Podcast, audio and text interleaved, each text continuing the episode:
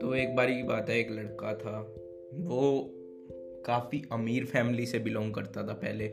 उसके पापा ने उसके लिए काफ़ी सारा पैसा जोड़ा था, काफ़ी सारा धन उसके लिए छोड़ा था बट उसकी उसकी हरकतों ने उसकी वजह से वो पूरा ख़त्म उसने कर दिया था, उसने पूरा उड़ा दिया था।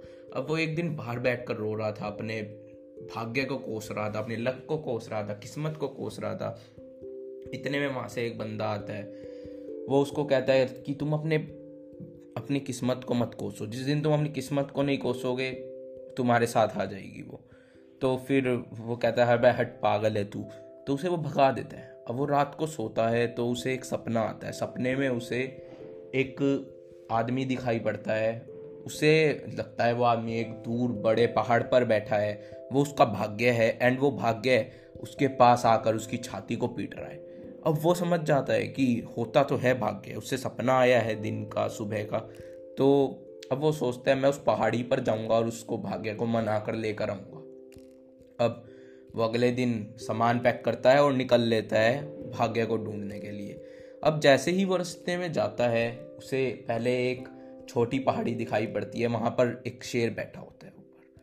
वो बचने की कोशिश करता है, शेर से छुप छुपा के निकलता है। बट शेर उसे देख लेता है और उसे बुलाता है। वो कहता है, यहाँ पर आओ, मैं तुम्हें नहीं खाऊँगा, मैं तुम्हें नहीं मारूँगा, मैं तो हिल डुल भी नहीं सकता यहाँ से। मेरी इतनी तबीयत खराब है। उन्होंने पूछा, तुम कहाँ जा रहे हो वैसे? तो उसने बताया कि मैं ऐसे ऐसे अपने भाग्य से मिलने जा रहा हूँ। तो शेर ने कहा, तुम मेरा भी एक काम कर दो। तुम मेरे लिए भी पूछा ना कि मेरी सेहत कैसे ठीक होगी, मैं तुम्हें इनाम दूँगा। उसने कहा, ठीक है, मैं पूछ आऊँगा। अब वो थोड़ी आगे चलता है तो वो एक बगीचे में पहुँचता है आम के। अब आम का बगीचा होता है तो उसे वहाँ पर भूख लगी होती है और वहाँ झरना भी होता है साइड में बगीचे के। तो पहले वो झरने में अपना मुँह वूह धो लेता है एंड एक आम तोड़कर खाता है।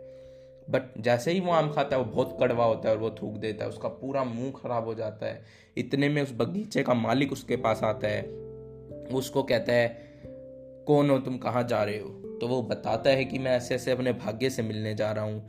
तो उसका मालिक बगीचे का मालिक कहता है, मेरे बगीचे में आज तक मीठे फल नहीं आए, मेरे बगीचे में एकदम घटिया फल आते हैं, कोई भी इनको नहीं खरीदता है। तो क्या तुम भी मेरे लिए एक अपने भाग्य से सवाल पूछाओगे कि कैसे मेरे बगीचे में मीठे फल आने शुरू हों और मेरे बगीचे के फल अच्छे हो सकें? मैं तुम्हें इनाम दूँगा इस चीज़ का। तो उसने कहा, ठीक है, मैं पूछाऊँगा। अब वो थोड़ी आगे चलता है तो उसे एक बड़ा सारा महल दिखाई पड़ता है और उसकी एक सुंदर राजकुमारी होती है उस महल में। और वो राजकुमारी उससे मिलती है, वो भी वही सेम सवाल पूछती है कि तुम कहाँ जा रहे हो? वो बताता है कि मैं भाग्य से मिलने जा रहा हूँ। राजकुमारी पूछती है, मेरे पास सब कुछ है, महल है, पैसा है, दौलत है, सब कुछ है बट मैं खुश नहीं हूँ। मैं बिल्कुल खुश नहीं हूँ, पता नहीं क्यों। तो तुम मेरे लिए भी ये सवाल पूछाना कि मैं खुश कैसे हो सकती हूँ? अब वो कहता है, ठीक है, उसे इनाम मिलेगा तो वो पूछ आएगा। अब वो और आगे जाता है और पहाड़ी पर पहुँच जाता है जहाँ उसे पहुँचना था। अब पहुँच के उसे एक आदमी वहाँ सच में दिखाई पड़ता है। भाग्य उसे सच में दिखाई पड़ता है।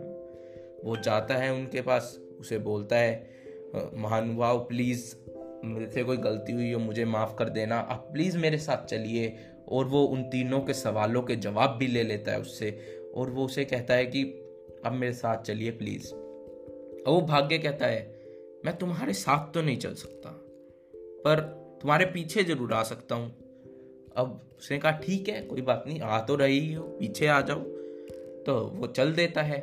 अब पहले वो राजमहल पहुँचता है जाते हुए, उस रानी को अपना जवाब दे देता है वो, फिर वो बाग में पहुँचता है, उसको भी अपना जवाब दे देता है। अब वो शेर के पास पहुँचता है। शेर पूछता है, तुम्हारी यात्रा कैसी रही? क्या क्या तुम्हारे साथ हुआ? तो वो बताता है कि ऐसे ऐसे मुझे पहले बाघ मिला और रानी मिली। तो शेर पूछता है, उनके सवाल क्या थे और क्या जवाब मिले तुम्हें? तो उसने कहा, रानी ने पूछा था कि वो खुश कैसे रहे? उसने पूछा था कि वो बाग के फल मीठे कैसे हों? तो शेर ने पूछा कि सवाल के जवाब क्या मिले? तो उसने कहा, रानी का जवाब तो ये था कि वो किसी अच्छे लड़के से शादी कर ले तो उसकी लाइफ सेट हो जाएगी और वो खुश भी रह पाएगी। तो उसने, तुम्हें तोहफे में क्या दिया? शेर ने पूछा। उसने मुझे प्रपोज किया कि तुम मेरे से शादी कर लो तो मैं खुश हो जाऊँगी। तुम, ये महल भी तुम्हारा हो जाएगा, मेरी दौलत भी तुम्हारी हो जाएगी। अब, पर तुमने क्या किया? मैंने मना कर दिया। क्यों? क्योंकि मेरे पीछे मेरा भाग्य आ रहा था ना, वो मुझे देगा, आ रहा है वो मेरे पीछे। उसको मैंने मना कर दिया। फिर बाग में मैं आया, बाग वाले को मैंने बताया कि झरने में है ना, नीचे सोना छुपा हुआ है, जिस वजह से उसका पानी कड़वा है अगर तुम वो सोना वहाँ से हटा दो तो वहाँ का झरने का पानी अच्छा हो जाएगा और तुम्हारे फल भी मीठे हो जाएँगे। तो उसने तुम्हें क्या तोहफे में दिया? उन्होंने कहा कि तुम रुको यहाँ थोड़ी देर, मैं तुम्हें वो सोना हटाकर तुम्हें दूँगा। और मेरे फल मीठे हो जाएँगे, मुझे और क्या चाहिए? बट तुमने क्या किया? फिर शेर ने पूछा। उसने कहा, नहीं, मैंने मना कर दिया। मैंने कहा, तुम ही रखो, मेरा भाग्य पीछे आ रहा है। मैं तो मैं तो वैसे ही अच्छा कर लूँगा क्योंकि मेरा भाग्य आ रहा है। मैंने छोड़ दिया वहाँ अब शेर ने पूछा, तुम्हें मेरे सवाल का क्या जवाब मिला? तो उसने कहा कि तुम्हारे सवाल का जवाब ये था कि तुम्हें एक दुनिया के सबसे मूर्ख व्यक्ति का सर खाना है। सिर को, मुंडी को खा लेना है, तुम ठीक हो जाओगे, बिल्कुल। तुम्हारा सही हो जाएगा पूरा। तो शेर ने एक मिनट भी नहीं सोचा और उसका मुँह पकड़ा और खा लिया। उसको तो बोचा और खा लिया। और कहा, तुमसे मूर्ख व्यक्ति कहा होगा? भाग्य तुम्हारे पीछे आ रहा था, वही तो था भाग्य तुम्हारे। रानी का तुम्हें महल मिल रहा था, तुम्हें वहाँ से सोना मिल रहा था इतना सारा, और तुम मेरे पास नहीं आते तो बच जाते मरने से। तो हमारी लाइफ में भी यही होता है।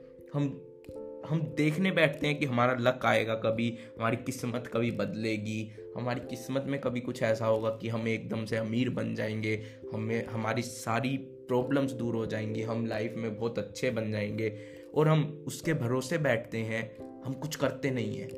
या फिर हम उन चीज़ों को देख कर भी अनदेखा कर देते हैं, जो शायद हमारी किस्मत बदल सकती थी। बट हम किस्मत के भरोसे बैठते हैं अपॉर्चुनिटीज़ को छोड़ देते हैं। So I hope you like this story and thanks for listening and bye bye.